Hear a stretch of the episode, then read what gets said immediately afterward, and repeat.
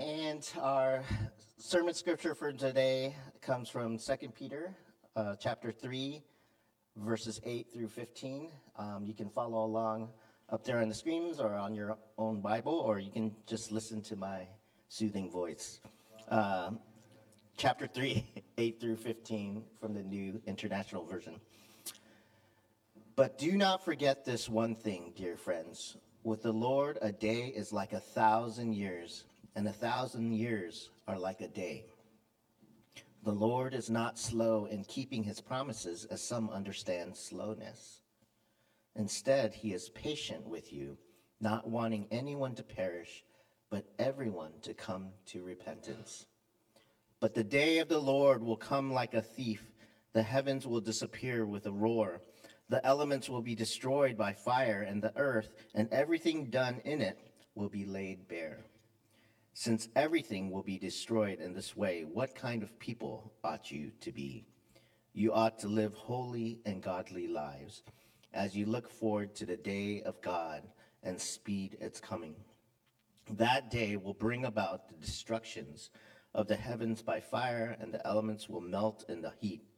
But in keeping with this promise, we are looking forward to a new heaven and a new earth where righteousness dwells. So then, dear friends, since you are looking forward to this, make every effort to be found spotless, blameless, and at peace with him. Bear in mind that our Lord's patience means salvation, just as our dear brother Paul also wrote you with the wisdom that God gave him. This is the word of the Lord.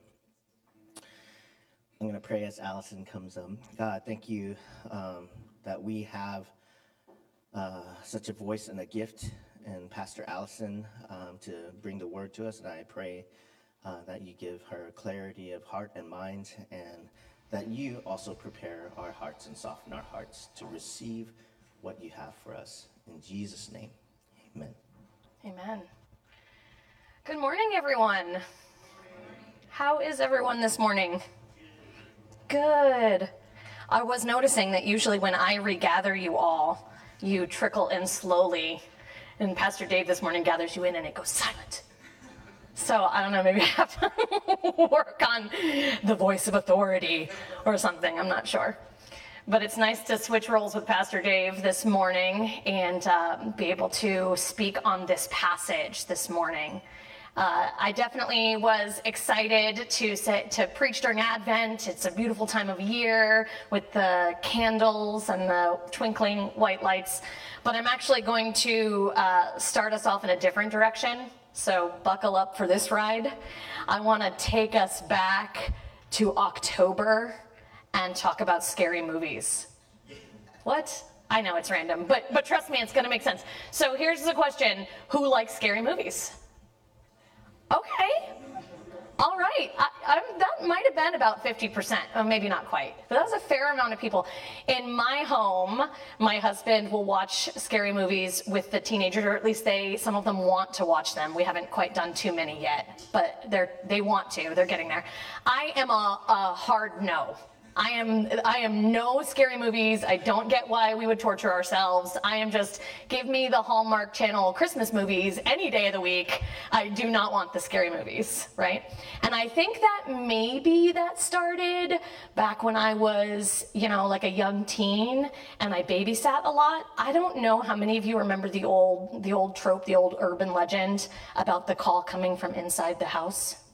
Yes, I see a lot of heads nodding. Uh-huh. And because I don't watch scary movies, I'm not entirely sure if this, I think maybe became a plot in scary movies at some point, but I think it maybe originated just as kind of an urban legend. And for, for the young ones, for, for my teenagers, the whole idea was we had landlines and home phones and there was a babysitter who had put the kids to bed and had locked all the doors nice and safe, but she got a scary phone call and some scary voice was threatening them. And I don't exactly remember the details, but somehow after a few calls, the police traced the call. That was quick work if they did. And told her, oh, You have to get out of the house. The call's coming from inside the house. And it was this big scary thing, right? Because she thought she had locked the doors and she had kept the danger outside and she was safe. But it was really scary that the thought was, is no place safe? even inside when I've locked all the doors isn't safe. And I think that I might have been just the right age when I heard that and was a babysitter, and maybe that just hit me in just the right spot. And maybe that's what laid the groundwork for me forever hating scary movies, but I'm just, I'm just not a fan. But the thing about that story is it popped to mind to me right away because as I read today's passage, I realized this is the Bible's version of the call is coming from inside the house. And I mean, I'll explain, okay? What we have here for context is Peter's writing to the early Christians in Asia, Cappadocia, and he's saying, look out. There are people from within the church that are trying to lie to you and take you away from the knowledge of God. They, they are trying to tell you that he is not going to return, that he's a liar, that he's not coming back. And this is coming from inside the church. And in fact, this whole letter has such a firm tone that a lot of theologians actually think that it might not be Peter who wrote it because first Peter had a whole different voice a whole different voice, a whole different tone. So we have very contrasting tones from First Peter and Second Peter. And people have also compared how firm the message is in Second Peter actually to the book of Jude. And I do have a slide for this one, but I know you won't be able to, I knew it'd be small, but just it's a nice visual there for you to know that if you are a, a researcher and a Bible nerd, you should get out your Bibles today when you go home and you should side by side compare Jude and Second Peter. It's crazy. It's crazy. It, the comparison is pretty clear. And some of you maybe aren't that familiar with Jude because it's itty bitty teeny. But basically, we have some major highlights being there are voices coming from inside the church that are denying Jesus. Immorality will receive judgment, and we must remember Jesus' words. Those are kind of the major themes, but there are some specific ones that I'll read for you. 2 Peter 2 1 says, False prophets arose among the people, denying the master. Jude, verse 4 says, Certain persons have crept in unnoticed who deny our master. So we have these very parallel messages. And the idea being there are people inside the church that are spreading lies, that are false teachers, that are scoffers and mockers. Is everybody with me?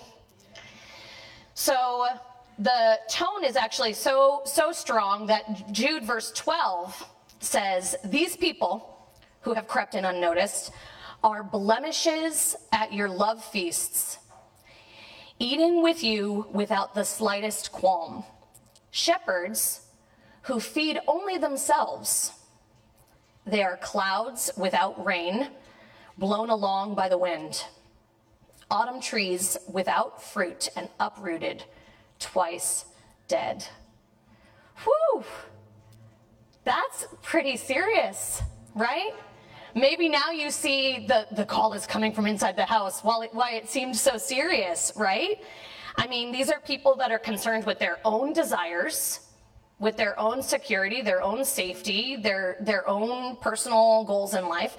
And and they have strayed so far from the knowledge of God that, that some are actually saying he's not even coming back. He's not even coming back. But as the passage we read this morning reminds us, God doesn't operate on our timeline. God does not exist within our concept of time, right? And that's why in the passage we read this morning, Peter makes it very clear that you can't say God is slow to return. God's on God's time. And in fact, instead of using the timeline to try to say that God's actually not coming back, there will be no, je- no day of judgment, instead of using like that argument, in fact, God's time is evidence of his patience. It's evidence of his love for us. And the truth is, he is coming back. So, are we ready? Are we ready? And that's a pretty bold question. And I don't know, some of you might feel a little challenged or that might seem a little bit scary. For others, I think that's massively encouraging. Maybe it depends on the time of day that you ask us, right? Because sometimes that's terrifying. He's coming back, are we ready? And other times it is so liberating and encouraging. He is coming back. This is a God of, that keeps his promises, and he will be returning. And Peter does give us sort of a, an ingredient list, so to speak, of how we can try to make sure that we're ready. Verse 11 says, Since everything will be destroyed, what kind of people ought you to be? You ought to live holy and godly lives. So there's two directives, right? Holy and godly. He says in verse 14, make every effort to be found spotless, blameless, and at peace with him. So this is great. We have we have our little keywords, holy and godly and spotless and blameless. But I don't know, sometimes those seem uh, hard to actually put into practice. What does that exactly mean? Those are kind of umbrella terms, kind of vague, beautiful words of how we're supposed to be living, but what does that actually look like in our day to day lives? The good news for us is uh, Peter doesn't just leave it there because Jesus didn't just leave it there, right? And Peter makes a point to say something earlier in this letter that wasn't in today's liturgy reading, but it was it's such a beautiful picture of I think what Peter's trying to get at that I wanted to read it for you. Earlier in uh, 2 Peter 1 4, actually, he says that we are actually invited to participate in God's divine nature. And I know sometimes I talk a little fast, and I know sometimes maybe I, I, just go straight through my little outline of what I wanted to preach about. But I want to pause here for just a second because I think this is an incredibly powerful sentiment. We aren't just copying Jesus. Sometimes we think we want to copy Jesus, we want to live like Jesus. We're not just copying Jesus. We are participating, we are invited to at least, participate in God's divine nature, to be part of it, to be part of that on this earth. That's really powerful. That's quite a gift that we've been given, this invitation to be participants in his divine nature. Right? So, what is this divine nature that we get to participate in? His divine nature is demonstrated throughout all of Scripture, but one of those ways is in the timing of his return. These false teachers that are trying to say that this is proof he's not coming back, he must not be a God of his promises, we got it wrong, there's going to be no day of judgment. Nope. No. In fact, his timing is uh, one of the glimpses of the divine nature that we are invited to participate in. Right? 2 Peter 3 9 says, He is patient with you, not wanting anyone to perish, but everyone to come to repentance. He is patient with us. He is patient with us. And later in the chapter, it says, His patience is salvation. So, as I was reflecting on this passage, I was uh, thinking about this concept of patience, this picture of patience, and what that looks like in our lives. I was brushing my teeth actually. I'm kind of lost in thought brushing my teeth. And I'm looking in the bathroom mirror, and behind me in my bathroom is this blank wall above our toilet. And it's just a big, massive blank wall. And I giggled to myself because my husband has been building a cabinet for over the toilet for at least a year now okay? Maybe it's maybe been a couple, I'm not sure. Okay, maybe only one, okay? And for a little bit of for a little bit of reference point there, we live in a 1910 house, and the people that owned it before us had ripped out a bunch of the built-ins and had put the old um, door, the cabinet doors that had the leaded glass out on the side of the road for the for trash. And our the neighbor rescued it said, Oh, no, we can't throw this away. So when we moved in, the neighbor came knocking on our door and said, I have these leaded glass original cabinet doors that went in your house. Do you want them? And we were like, Absolutely, we will take those. We will take those. So they have been down in our basement waiting for the perfect project. And my husband Bob had this great idea. We don't have a cabinet above our toilet. It would be great if we could use those original leaded glass doors, put them back in the house and have a cabinet up there. And I'm loving this idea. We, we have the one bathroom on the main floor, so that's the bathroom Bob and I use. It's also the bathroom every single person who visits us uses. So I'm thinking it would be really nice to have a little more storage, right? Hide away my things, you know, make sure the deodorant can be tucked somewhere in a cabinet. This would be nice, right? So Bob says he's going to build this cabinet, and I think he's working on it but it hasn't happened. And I'm brushing my teeth thinking about patience, and I'm chuckling to myself as I'm thinking, okay, Alison, be patient, be patient. But I gotta be honest with you, er, wrong. That is not the kind of patience that we are actually even talking about here. And don't get me wrong, we do need to exercise that level of patience in our lives, right? But that patience, the patience I have to have while I'm waiting for my husband to build the cabinet, is patience for me to get a reward. That's like waiting to open your gifts on Christmas morning. Okay, kids, be patient. You can open them on Christmas morning, right? And that patience is great. But I almost feel like that patience is more like a self control. In the end, you're going to get a payoff, you're going to get a reward at the end of that patience, right? And yet, what we see here, what we see God doing for us as He's patient with us, is giving us time and space. It's a patience that is merciful. The kind of patience that God is inviting us to step into, the kind of patience that we should be having with those around us, is a patience that isn't for our own gain, right? But a patience that is for others. It's a merciful patience. It's a patience that says it's okay that you need some grace and some space. It's a patience that says you're working things out. I understand that. I'm here. Right? That's the patience God shows us. We are messing up left and right we are stumbling. Sometimes we're doing our best, and sometimes, let's be honest, we're not doing our best, okay? But God shows patience because He wants all of humankind to be able to come to repentance. So if we are stepping in to be participants in His divine nature, we too must be showing that patience to the people around us. A patience that is filled with mercy.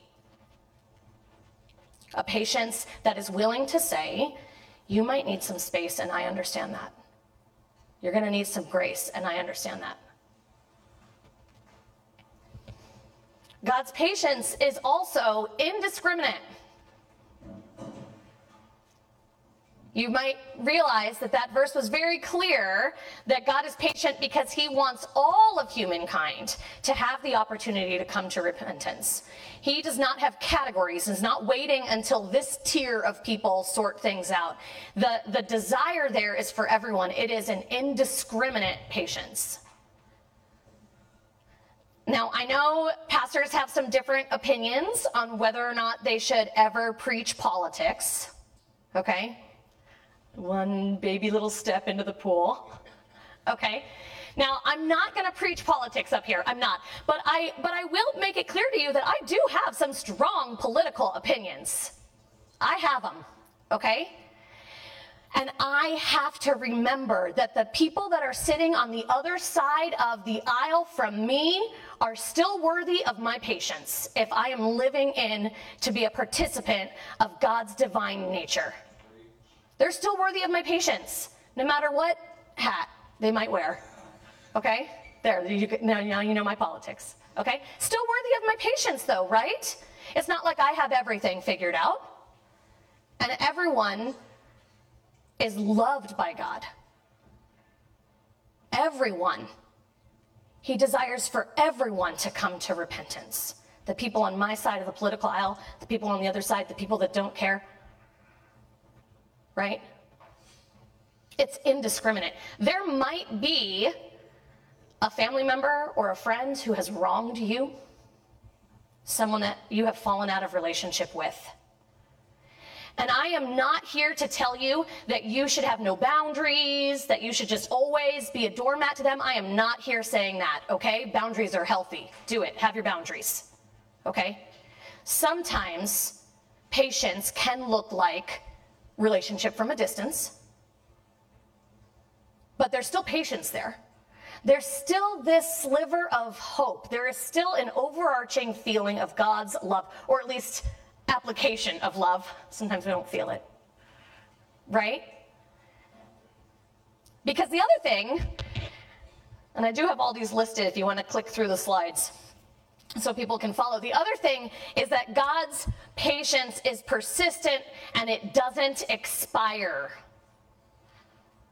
It does not, there is no deadline. I mean, let's be honest, the only deadline is when we leave this earth or the day of judgment comes. That's it. Those are the only deadlines when it comes to God's patience. You can come to repentance up until your very last breath. And he loves you so deeply that he hopes that you do. So, if we're going to participate in that kind of divine nature, then isn't that the same kind of patience we should have for the people around us?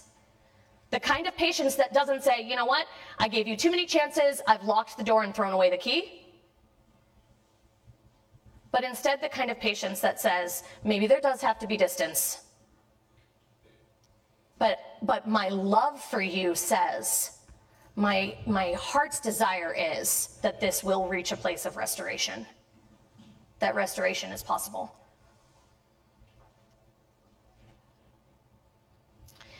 Pastor Dave preached last week, and Guillermo mentioned this morning that Advent is a time of active waiting, right? We are in a time of active waiting. And we think about waiting for Jesus' birth, but we also know we're in a time of waiting for Jesus' return. So, what are we doing in this time of active waiting? How will we be waiting? We lit the candle of love today. The Ramos family lit that for us this morning. And when we reflect on what love is, it's no surprise that when we turn to Corinthians, which was the passage that the Ramos family read for us this morning, the first word Paul uses to describe love is what? Patience. Love is patient. Love is kind. It does not envy. It does not boast. It is not proud. It does not dishonor others. It is not self seeking. It is not easily angered. It keeps no record of wrongs.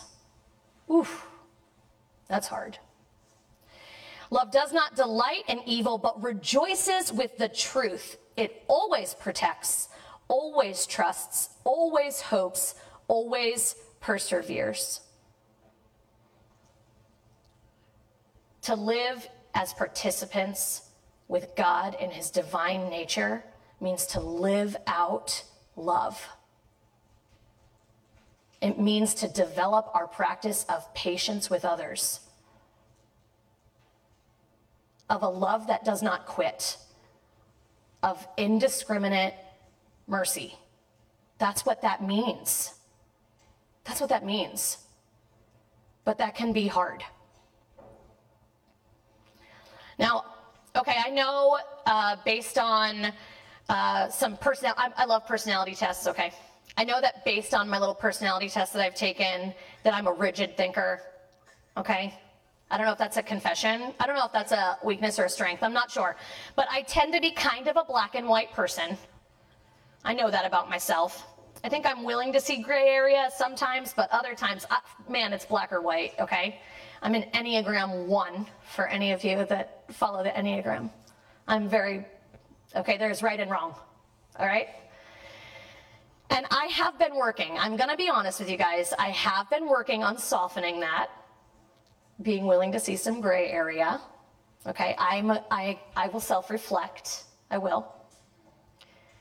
However, this is black and white. I, I, I will, I, you cannot convince me otherwise. There are two paths and you must choose one. You must choose one. You cannot be on both paths at the same time. You choose the path of the false teachers. The path that allows you to prioritize your safety, your comfort, your wants, your dreams, your desires. You choose that path, or you choose the path that is participating in, in God's divine nature. You can't be on both. So, if you're going to choose the path that participates in God's divine nature, you might have to lay some things down. Right? That's when we might have to lay down our own safety, our own comfort, our own wants, our own desires. If they are not in, a, in alignment with God's will. And that's important. And there is no gray area on that. You pick a path. Now the good news is God is patient with us and you can always you can always hop on over. Never too late, right? He's merciful. And his love doesn't expire, his patience doesn't expire. So anytime we get astray, we do always have the opportunity to get back on the right path. Right? The path that indiscriminately shows mercy and love and patience to the people around us. Not just our friends, but our enemies. Not just our political allies, but the ones on the other side. Not just the family members who are nice to us, but the family members who can be challenging. Right? Not just the neighbors that behave the way we want them to. Indiscriminate. Everyone. God's heart is for all of humankind, and our hearts need to be for all of humankind. Are you guys with me? So there's black and white Alison for you on that one, but but I believe that as much as this passage, when I first read it, I thought, this is a tough one, and Advent's supposed to be all light and magical, right? And this, no, fire and brimstone. right? But there's but there is there is there's light here. There's light here. There's light in seeing God's love for us, God's patience with us, and knowing that we have been invited to live out that love and patience with all of those around us while we actively wait for his arrival. Let's pray. Creator God, we are so thankful that you love us so deeply, that you are patient with us as we uh, get things wrong, Lord. We are thankful that, um, that your timeline is your timeline and not ours. God, this morning we want to accept your, your invitation to participate in your divine nature. We want to be vessels of your love for all of those around us. We know that we are commanded to love you and to love our neighbors. And that means to issue them a healthy dose of patience, just like we are so hopeful that others will be patient with us as you are patient with us. God, you are love. And as we look forward to your arrival, Lord, we rejoice in knowing that you bring the deepest of loves, the definition of love to our lives. We thank you and we praise you. Amen.